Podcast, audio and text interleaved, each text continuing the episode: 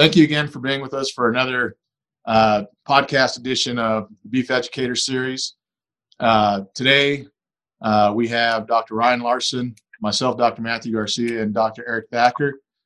And we are talking with Mr. John Ferry, who is a uh, kind of multifaceted beef producer out of Corinne, correct? Uh, Mr. Ferry? So, that is correct. Okay.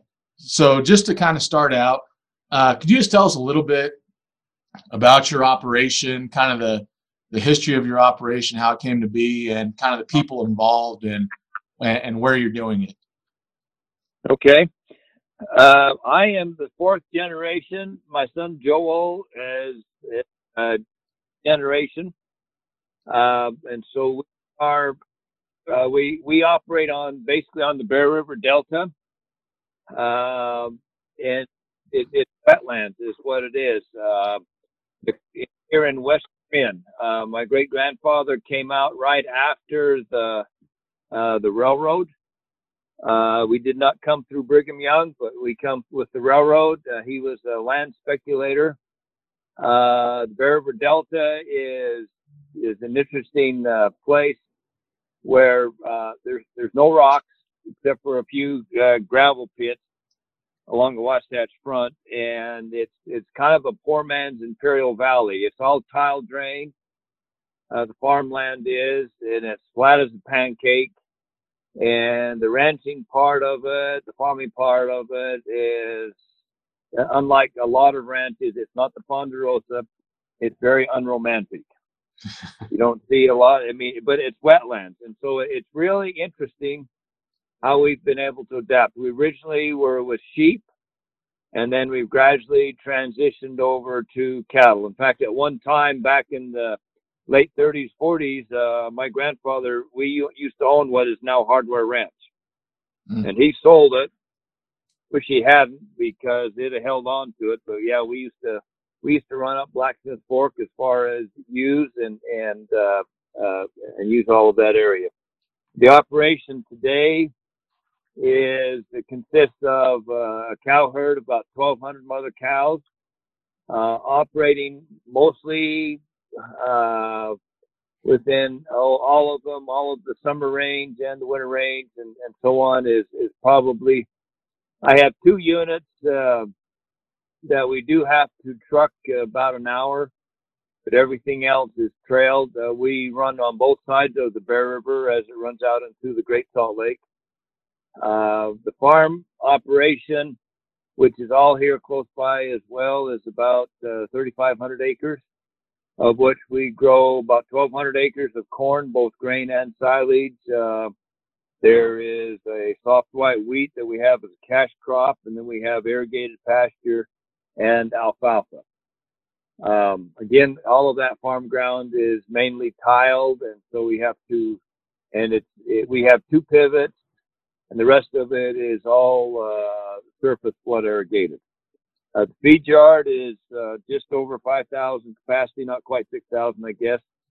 And we do we do oh maybe four or 500 head a year of finish, of which the majority will go over to Hyrum to the kill plant, and then um, I have uh, the rest of it's grow yard. We have we'll take most of uh, if we don't finish, we'll take uh, the cattle up to. Well, I have different different uh, pathways. Uh, some accounts there'll be cattle that go back to grass, and so we put them on kind of a school lunch, which there's a lot of uh, byproducts and, and that sort of thing in, in the ration. And then uh, the other cattle are on a background uh, warm up type program, and we will trade them at eight and a half, nine hundred pounds.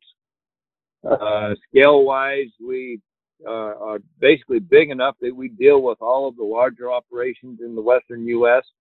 and Colorado. Um, and and uh, but and then we've had uh, you know a lot of these cattle are, are, we have investor accounts where there's a lot of risk management, fairly sophisticated accounts, and then we have uh, ranchers that uh, winter their calves and take them back to grass. And then we do heifer development on some of that. And it's and, and the, the yard is basically in the center of the operation with as we follow the Bear River on the way out to the Great Salt Lake, the farm and the ranch are all intertwined. Uh, Mr. Ferry, one thing that, if I recall, you you mentioned the use of byproducts, and what are some of you, you you've actually used some interesting byproducts? Could you just tell us a little bit about some of those? Well, that's where I put my education to work. Graduated from Utah State, did a lot of uh, postgraduate work. Uh, one of my philosophies that I have discovered and uh, have promoted is cattle do not need alfalfa or wheat or barley or corn to be uh, to, to grow and to be prosperous. They need the nutrients. And so my approach to all of that is whatever nutrients I can I can uh, harvest. It doesn't matter what it's. That's what I'm interested in. And so we have I mean, I, I've fed uh, cheese whey, I've fed yogurt, I've fed cookies, I have fed uh, Pepperidge Farm little goldfish, uh, Frito Lay, potato chips. Uh, I've got peppermint. Uh, we we don't we have some we do some uh, uh, leasing, and so we've got some uh, on some of our, our farming operations. So we get peppermint and spearmint, and we'll take uh, the byproduct from that and make silage out of it. Uh, obviously, the mainstay corn silage. Uh, we have uh, high moisture corn as well as dry rolled corn, besides the corn silage, grass hay. So a lot of times, you know, it's interesting here, particularly in northern Utah. Uh, agriculture wise, we're not really that big compared to, say, in Iowa or Colorado or Texas, but we do have a lot of food processors whether it be dairy processors, uh, uh, wheat processors in Ogden, Cache Valley. And so there's a lot of opportunity for byproducts and interesting byproducts. A lot of times, uh, some of these places will call and say, we've got this or we've got that. Uh, what can you pay for it? And so I'll run, I've got, I've developed an indexing program that will pit that against, say, uh, corn or or Mill Run or one of those products, and I'll say this is what I can pay for it. Give it a be a protein feed stuff or a or a carbohydrate based feed stuff. Feed stuff. No, that that's amazing. I mean, I think that's one of the things that um, I think a lot of producers tend to forget is you know how resourceful we can be if we kind of think outside the box of certain things. Yeah, it you is. Know, I mean, I've gone as far as I don't have any now because it's always interesting. I can always tell when there's a new shift that's come on board, say at Lofthouse or over at Schreiber's or whatever, because they'll call up and say, We had a screw up and we've got all of this discarded, whatever. In fact, I just got a phone call from one of my vendors, there's some pearl barley byproduct and some oat groats. Uh, just wondering, you know, what's it worth? What can you use it for? And type thing. And and right now I can't use any of it, but I get those kind of phone calls all of the time because two things that will happen. I'm not, you know, they, I, I've established myself as a source that they can uh, let this stuff go, and they know that whatever price I give them, it's a, it's a number that I can defend. And I'm not, I'm not going to gouge them and not, you know, take advantage of, of, of, of their predicament or their problem. And so, you know, the, the products are out there and uh, you know you just you have to be creative and recognize what it is. I mean, say for example something that's entirely remote. I'm sitting here right now at Farmington Bay. I've got about I've got one herd of about 300 cows sitting down here, and we're grazing a wetland plant. It's called Phragmites. Phragmites to wetlands is an aggressive. It's kind of like I don't know a combination of of uh, you, you name the plant, uh, medusahead rye, whatever. It'll totally, it's very aggressive. It'll totally take over a wetland. But it's interesting because the vegetative uh, status of that plant, it looks like a, a wild version of Sudan grass or sorghum. Hmm. And, but if you, we, we've taken analysis on it and it's about, oh, 11, 12% protein. Oh, wow. It's highly palatable. And if you get cattle that are grazed, that have grazed wetlands, and so they know where the bogs are and where to stay and where to go, and and uh, uh, they do fairly well. And so it's been a real interesting win-win situation because they, they this stuff will just totally take over and they have no way of controlling it.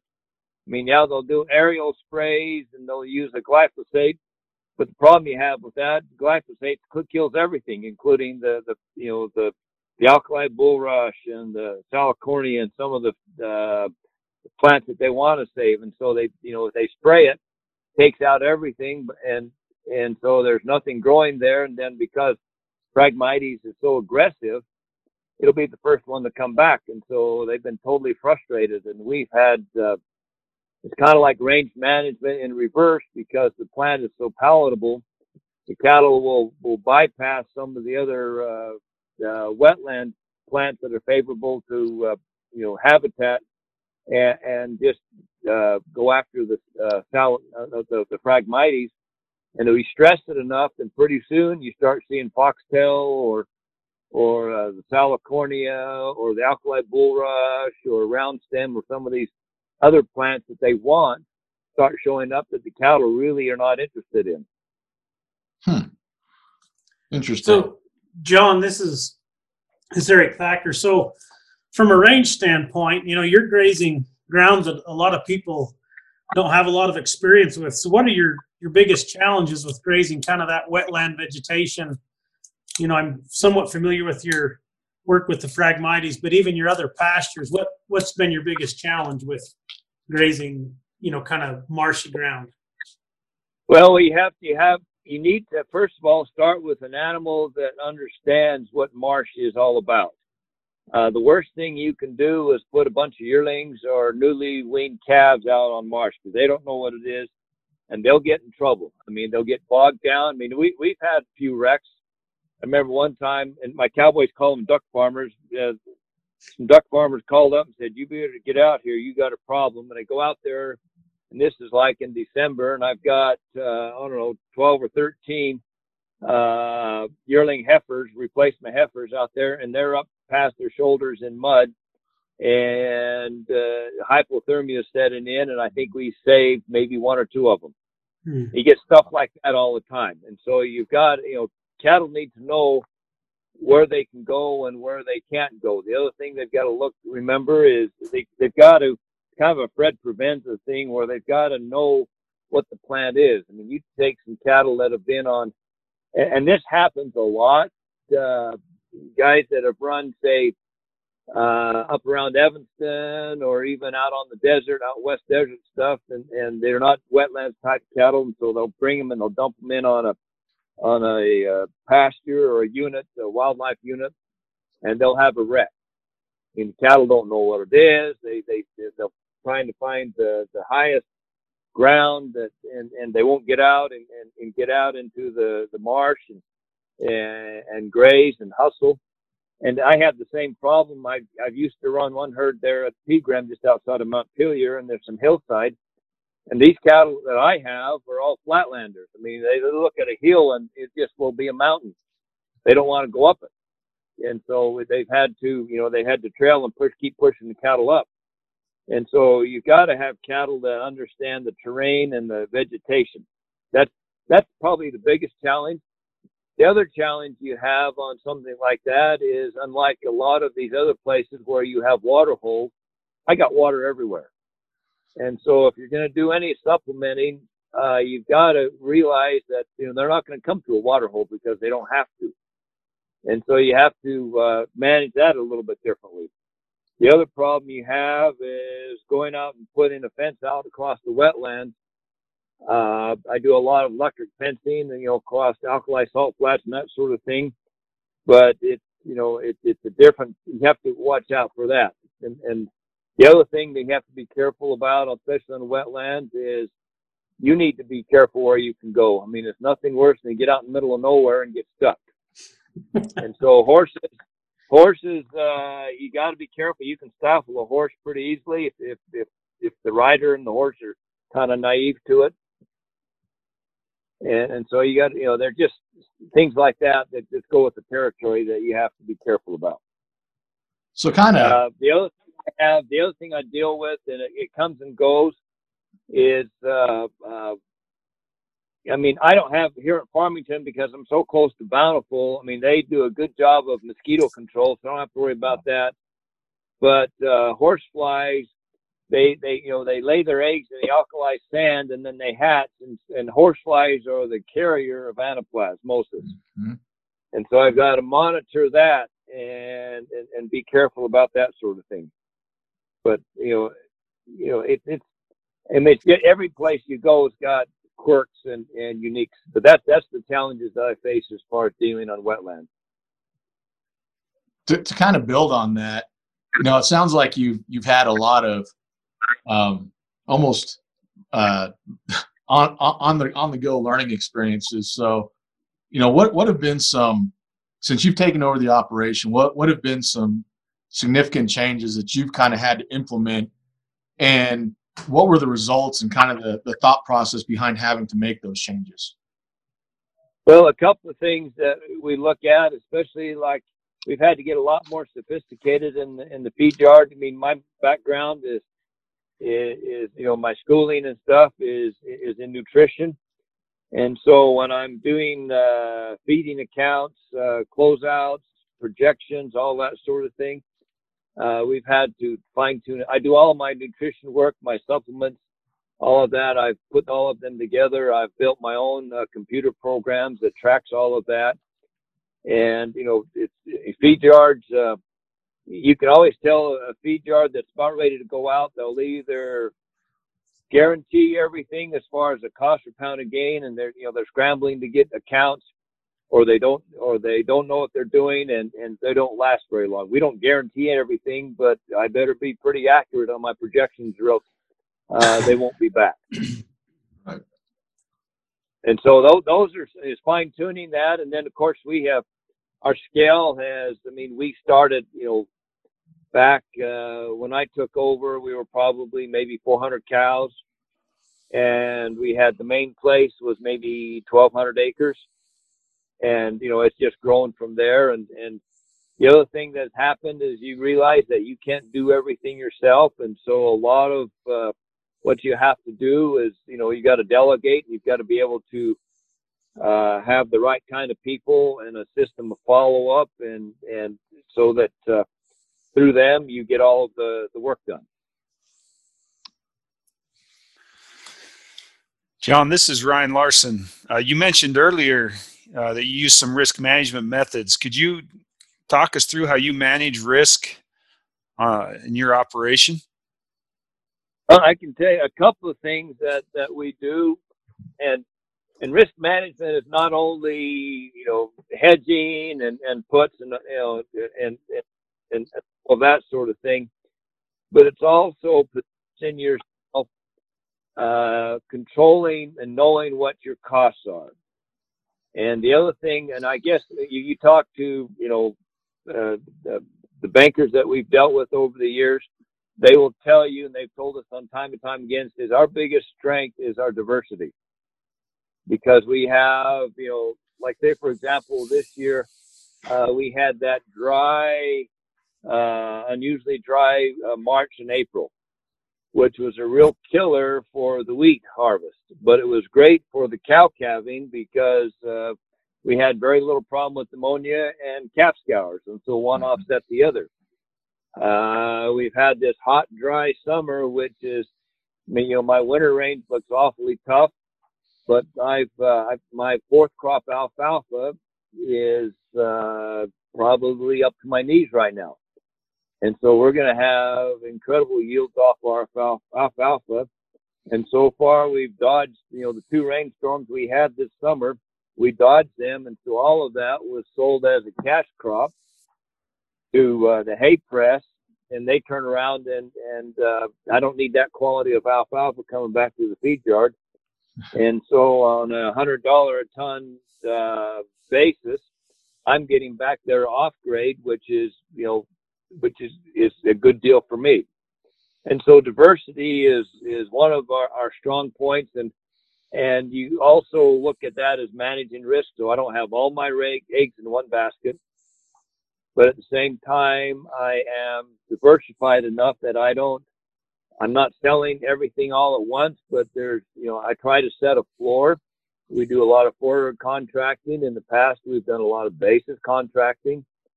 Uh, and so there's a lot of things like that, trying to control on the buying and the selling, trying to control uh, uh, my costs and maximizing uh, my margins. So, John, can I can I have you quote that to all the my extension presentations that you got to know your costs? Because I, I I think that's one of the simplest but most powerful risk management tools that you can have. So how how do you how do you do you have a record keeping system or how do you how do you keep track of that on your operation? Well, a couple of things that we do. First of all, every one of my employees they keep a log, especially my cowboys. Let me talk about them in our operation. Let me back up just a little bit, and describe a little bit more. I have uh, my my responsibilities is dealing on the animal side. My brother and uh, my son Joel are pretty much focused on the wildlife and on the farm side. But in every uh, tractor, uh, the chopper, whatever the case may be, I mean, the irrigation records, it's all about keeping records. Now, like say, for example, on, on the cattle side, my cowboys, I keep a catalog. And so uh, this day they move, say, the replacement heifers from this pasture to that pasture, they write it down. Or like in January, we fed 30 bales of grass hay to this herd or that herd. Whatever they did, and especially when they turn in their time cards, they, there's a little narrative. What did they do? What did they do on that day? And I go through and glean that so I've got another uh, program that I've developed that on any given day, I can tell you what cattle are where on what pasture. And as they track through the grazing season over the year, I can come back and say, okay, on this particular unit, we've got so many head days or so many AUMs. And this unit, I got so many. And so you just, it, you know, record keeping is a day to day thing. And you, you've got to follow up with them. That's part of the follow up or I pulled the logs out of the tractor so I know how many hours were used, say hauling manure or doing some chiseling like we're doing today, or or so on and so forth. The same way with with the irrigation, you know, we will have like eight or nine irrigating head gates open at one time, and and we've got you know the maps and we keep track of all of that so that you know a field. I mean, I'm looking at you look at our fields, you're looking at like, you know, 170 different fields and it'd be real easy to miss one as far as an irrigation turn. Because the other thing that happens is I'm basically my own neighbor. And so we're at the end of the canal and I can have like eight head gates that are mine exclusively. And I've got to be careful because if I'm my own neighbor, I can, you know, if I'm not careful, I can, I can short myself. I don't have I don't. It's not one of those deals where you've heard that uh, if you share a ditch with somebody, you don't have to worry about taking too much water because your neighbor will be there making sure that you don't. no, uh, so that that that that that's basically as far as the record keeping. I mean, day to day. I mean, they they keep the log, and and I review that log at least once a month. So I record it and I accumulate that. I mean, they don't they don't assimilate the information. I that's what I do. I put it together. So, like there, for example, this field or that field, we know what the yield is. We know how many times it was watered. We know, the, you know, as far as the soil amendments, fertilizer, and all that sort of thing, uh, what it was applied, and and it's just all, you know, they write that down that they put so many loads of manure on this particular field through the the winter time, whatever. I take that, glean that, take a soil sample, and and uh, so it lets me know, for example, where my phosphorus levels are, so that uh, I don't get in trouble with Don Hall, who's the water quality guy that deals with CAFOs. So, John, on a lot of farms and ranches, it's difficult to get people to buy into to keeping records and keeping track. I mean, how do you cultivate that so that everybody's on board with it? Well, your lights come on, I guess, is the best way of doing it. I mean, I've got one program that, uh, as far as my cow herd that goes down through. I mean, I'm a I'm a disciple of Harlan Hughes way back when when he was at uh, at Dickinson, you know, with North at North Dakota. Uh, and I, I, you know, of course, he's got his article now in, in the Beef Magazine, but at the same time before then, and he talks about enterprises and profit centers, and you know, it's all the business of of, of doing that. And so I go down through, and there's there's certain sensitivities. You know, clear back when uh, uh, Jack Whittier was uh, uh, there at Colorado State, he did a study. They had like ten ranches, ten different. They'd had you know different different ranches, different sizes and stuff, and different practices. And you pretty soon you just start discovering those sensitivities, management sensitivities, whether it be weaning weight or weaning percentage or unit cost per pound of calf or conception rates or you know all of those kinds of things and so you know kind of where it's at because if you don't know where your break even is you don't know where your margin's going to be as far as selling something or and if you don't have that ability to say contract and and see an opportunity that is you know awaiting for you that you can do some forward uh, uh, positioning. Doesn't matter whether it's wheat or whether it's alfalfa or or you know yearling cattle. So, John, it, it sounds like you've you've really fine tuned this operation. You're you're really kind of looking at you know all the external forces that are influencing the success of the operation. But if you were to kind of look back, is there anything that you wished you had done differently or maybe implemented sooner? Well, I tell people all the time the thing that qualifies me for what I'm doing is I know a lot of things that do not work. and always open to new ideas and, and, new philosophies. I mean, you know, this this grazing out on on on wetlands, you know, on on some of these units. Uh, I mean, you know, duck farmers and cowboys don't like each other, but we have found a synergism. I mean, you know, because we I basically have grown up with it uh, on our on the north side of the river, on our side of the river, and it's interesting you, because you go there and you seek a win-win as far as what works and doesn't work. I mean, I you know, I remember when you know we thought uh, you know crossbred calves, uh, you need to get the biggest Charolais bull or Simmental bull that you can get, and and then all of a sudden we forgot about the birth weights and, and so you learn about that. And so you back off from some of those things and start fine tuning what you can do and then the other thing you, you have to do is you've got to take time to look at the land and listen because the land will talk to you mother nature will talk to you you've just got to be able to listen i mean as far as like when when i'm going to start calving or when I'm going to start, you know, as far as uh, on what, where do I want to have cows graze at what time of the year. Worst thing I can do is try and calve out cows out on the marsh. If they if they don't uh, break through the ice, you're going to get scours. I mean, it's it's a terrible place.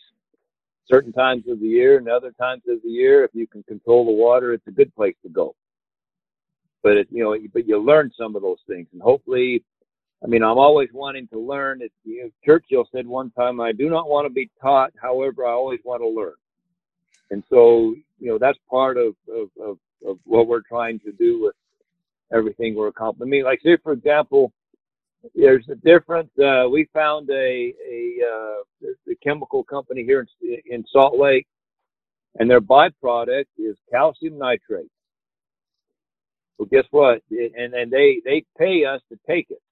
Wow. And I use that instead of ammonium nitrate.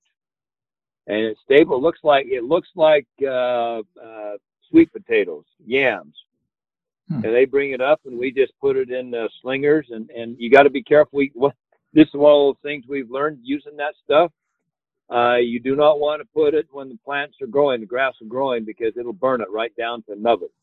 We learned from that, and so we apply it, say on top of snow in January where I don't have, you know, that when the temperature's not all that warm. I mean, there's, you know, there's stuff like that that you learn from.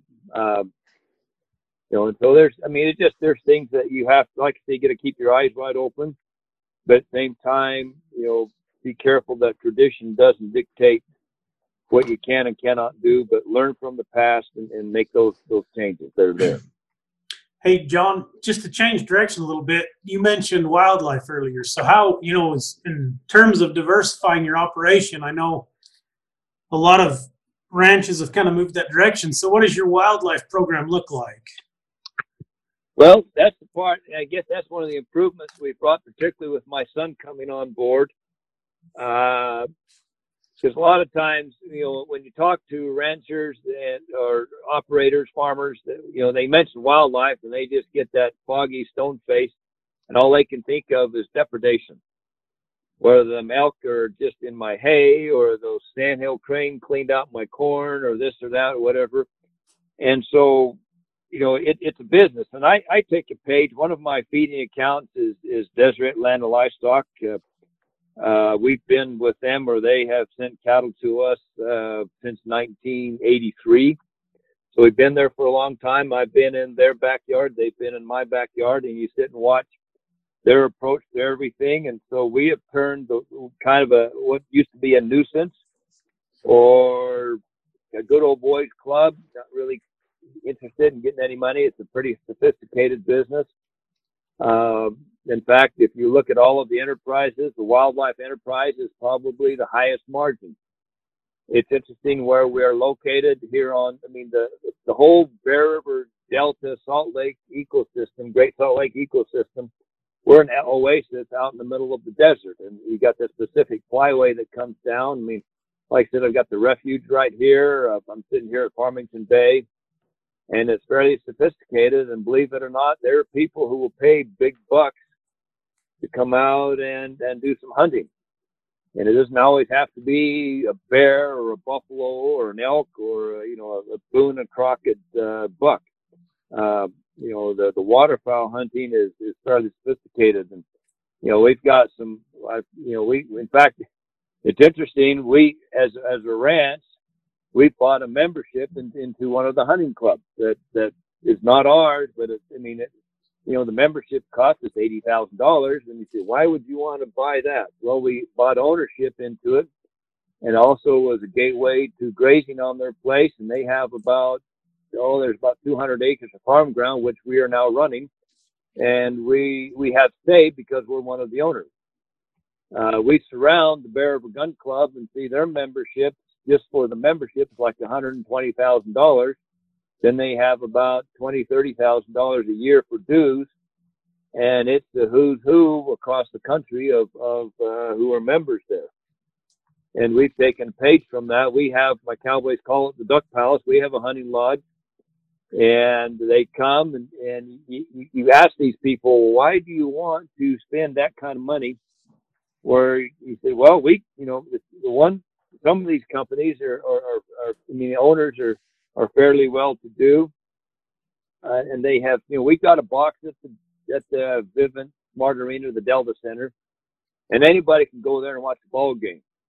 But to go into a goose pit or a blind on any given day, knowing that you're going to get some action, some shots, that's priceless. I mean, yeah, you can go out into the public and you're going to deal with what we call the bubble hunters and sky busters and all that sort of thing, but it's it, it's it's worth something to them, and they're willing to have that privacy, that escape, to get out by themselves and and to get out on the marsh and have that kind of experience. It's not about harvesting birds. If it's about harvesting birds, they can go down to Kroger's or Smith's and buy them a chicken, and it'll, it probably taste better as well. All right. So we're kind of at the point now where where I get to kind of ask my my favorite question of of this podcast, and we're we're going to ask you to kind of play play fortune teller for us a little bit, and you know I guess I guess the question is you know looking forward, you know what kind of challenges do you think that your operation will have to overcome, but to kind of accentuate that question, how do you think the next generation coming up behind you may have to manage differently in accordance with those challenges? There's a saying that says that they're not making any more land. Mm-hmm. And where we are, you know, where we operate, we're out in the middle of nowhere, but still at the same time, in fact, even as I speak right now, where I'm sitting here at Farmington Bay, I'm kind of out in the middle of nowhere. There's nobody around me within, oh, a couple of miles, but I can see all of the bountiful bench and I can see clear, clear, clear into Salt Lake City. And so, you know, farming operations, ranching operations are, you know, the biggest challenge you have is going to be the economy of scale because living costs and all of those types of things, they're not going to go down. They're, you know, they're, they're going to continue to appreciate. The other thing that they're not making anymore to a certain extent is water. And the Bear River is probably the, la- the last undeveloped waterway, you know, in the state of Utah. And the Salt Lake Wasatch Front, we got, you know, it doesn't matter whether it's here or northern Nevada, or you see the problems in the, you know, the scars and the burnt flesh and, and hair of, of what took place in California. Water flows to money. And so we're going to have to do things to protect those resources. If we don't, we're going to lose out to them. And, and you see that continuing pressure, whether it's politically or, you know, the, they change the water laws, the water rights.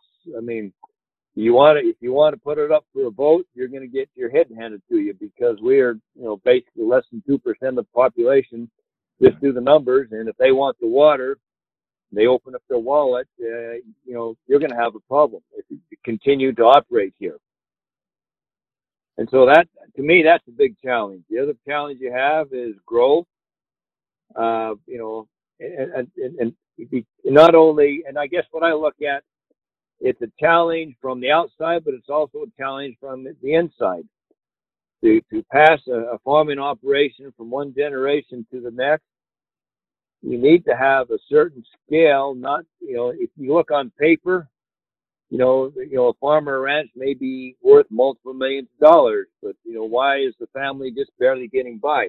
You need to have a certain size of operation, and so if Junior stays on the farm, but all of his sisters, you know, they marry and they move off, and then Dad, because he didn't do any planning, when he passes away, guess what? All of the sisters and the in-laws, they show up and get they got their hand out. And then whoever has scraped and fought and dealt with uh, the elements and everything to try to keep the farm going or the ranch going, he has to buy out his sisters or his brother who's not on the farm or this or that and the other. And guess what? He can't do it. And so he has to sell it. And so the farm gets chopped up. And then when that happens, the only thing that makes or makes any money or justifies it is housing. And so the farm goes by the wayside and families end up not speaking to each other. I mean, there's all of that kind of stuff that I think is, is, is tough. And, you know, and, you know, we're, we're, we're dealing with that to a certain extent. Uh, I've just, uh, in the last, say, three years, four years, my father and my mother passed away. So I've had to deal with my sisters and my father's wisdom, and he, he inherited that from his father, he was the only son, but he had some sisters. And then my grandfather, great grandfather was the same way. You better take some steps to protect that and make sure that there's a family understanding that the farm has to stay together. And you're welcome to come to the farm, but it cannot be sold to anybody but the other sibling who is there on the farm as well, or the other generation, and they can only pay, they're going to pay for it as they're able to and not before so that your hand doesn't get forced. And I mean, there's all, I mean, and that sounds like it's cruel and stuff. Look at all this money they're getting. It's there, but it's not. And, you know, those who are not familiar with farming and ranching, they struggle with that because they're thinking that they're getting the short end of the stick. Well, yeah. just come out, come out, pull a calf in January in a snowstorm or or coming home manure when it's swap or you know whatever the case may be. I mean, farming and ranching, yes, you have to be businesslike about it, but it's not the most gentlemanly lifestyle, and you better be willing to pay the price to be successful. Yeah, I'm, I'm glad you brought that up because I think that's one of the major challenges we are dealing with, you know, with agriculture in general. And, you know, I've heard Dr. Larson talk quite a bit about equal isn't always fair and fair isn't always equal. And that's right. And you know, in some of these succession plans, you know, I think that kind of like what you said, I think it's almost an afterthought until we have to do it, and then at that point, it's too late. So I'm yep. glad you you identified that as one of our major challenges going forward. Well, and like you said, the non-farm part of the family needs to understand that yeah, you've got this great resource that is absolutely priceless, millions of dollars, but at the same time, you need to have something of that scale to be able because the margins of the operation are just not there. They are not there, and uh, you know, I mean, and it's not just you know unique with us. I, I you know, I, I've with my affiliation with Deseret, and then I've done some outside um, sideline consulting. I remember one time I had a meeting with John Career, who used to be the CEO of Farmland Reserve, ARI. They used to all be together, and they used to call it Farm Management. I mean, they they are huge. You know, one of the largest operating agriculture in in the country, if not the world. If you're to piece all of their their holdings together, and he said he told me he says our goal is to is is a five percent return on our investment. Yes, land will appreciate, and it can. And see, that's the part you got to be careful about is you don't really see until you sell something. You really don't see that. I mean, yes, land appreciates. You can borrow against it, but be careful because what can go up. Remember the early '80s? It can also go down, and that's where you can get yourself in trouble. And so it's just it's it's it's it's secure, it's steady, it's reliable, but it's low margin. And so you have to you have to be disciplined and recognize that. That uh, and so I mean, like I said, their goal was if they'd be tickled pink if they could get a off off their operations that they got a five percent return. I mean, you look at any contractor or, or home builder nowadays, five percent return, they, they they they they have no interest in any of that. Not Right. enough in there for them. exactly. And Well, so you need to have a certain amount of skill. I mean, I, I mean, I heard stories, and I don't know all the details. If you look at the margins that are out there, I mean, you know, for a family to be self-sufficient on a ranch, 300 heads not going to do it. 500 heads Mhm. not going to do it. You better be, you, you know, I don't know where the number is, but it's uh, it's going to be maybe six, seven, eight hundred head. That to, have a, a, a respectable living as far as uh, you know sustaining yourself.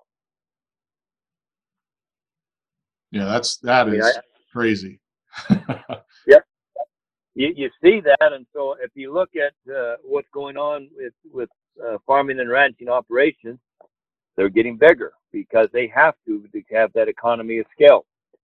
Either that, or what's happening is he's got 200 cows, but he also has got a job in town. Mhm. And if he were to look a real critical look at it, uh, his job in town is subsidizing his farming or his ranching operation. Exactly. and and and, and they become weekend cowboys and then all of a sudden you know the sophistication takes a hit the tradition i mean i just roll my eyes i see somebody that's you know a ranch that's got maybe 300 cows and they're driving paying for a $60000 four door extended cab dually dodge ram truck and they've got a a wilson you know 20 foot aluminum trailer they're pulling I mean, I mean, I tell you right now, the farm ain't paying for that. Definitely not. So there, there, there's stuff like that that you, you better have some discipline and recognize, you know, some of those things that are out there. I mean, just like the credit card commercial, that uh, there's some things that money cannot buy, and for everything else, there's Mastercard or whatever the advertisement was. But but you got to, you know, you you got to be disciplined and, and recognize that. Right. and be willing to accept it. And make sure that your brothers and sisters understand that when it comes to uh, uh, diversifying the, the, the portfolio or passing it from one generation to the next. No, I think you're exactly right. I think you hit that right on the head. Um, we well, we're going to go ahead and wrap up real quick. Um, you know, thank you again for for for talking with us. You know, you're Sure. you're the exact type of producer that we think is is extremely valuable uh, to these podcasts. We we think that you have a lot of information that can really help people out, and you know, we're really great grateful for you to for coming and talking to us again. Sure. Hey, thanks, John. It was really good. Okay, very good. All right. Thank you. Thank you, John. The one thing Oh, one thing about all this that I can say, my last parting phrase, and it doesn't matter whether it's you or if it's Dirk or Kerry or Dylan, we stay in touch. Absolutely. for sure.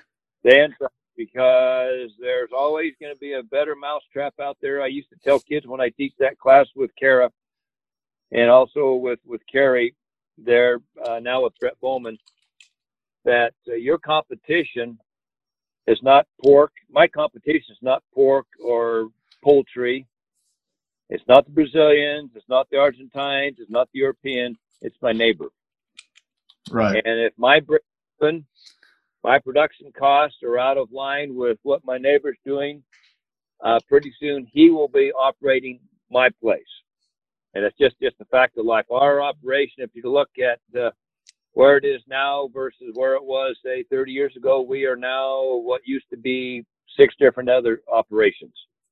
Wow. And, and the pressure be there as, as it continues. Not that we're aggressive and you know, like Lakin says, we're not greedy. We just want to farm everything that borders us. Well, there's there's some truth to that, and if you're not careful and you're not competitive, I mean, the thing that a lot of times that will dictate the market price that you're going to get is your break even. And if you don't know number one what that break even is, and you don't know where your costs are, and you're out of line, but your neighbor does, you're going to sell at a loss and blame the market that you got ripped off and before you have any chance of doing anything. So, No, so that's, totally that's what my competition. Yeah. so anyway, like I said, stay in touch. Thank you again, John. We really appreciate it. Thank, thank you, You John. You bet. You bet. See ya. Bye.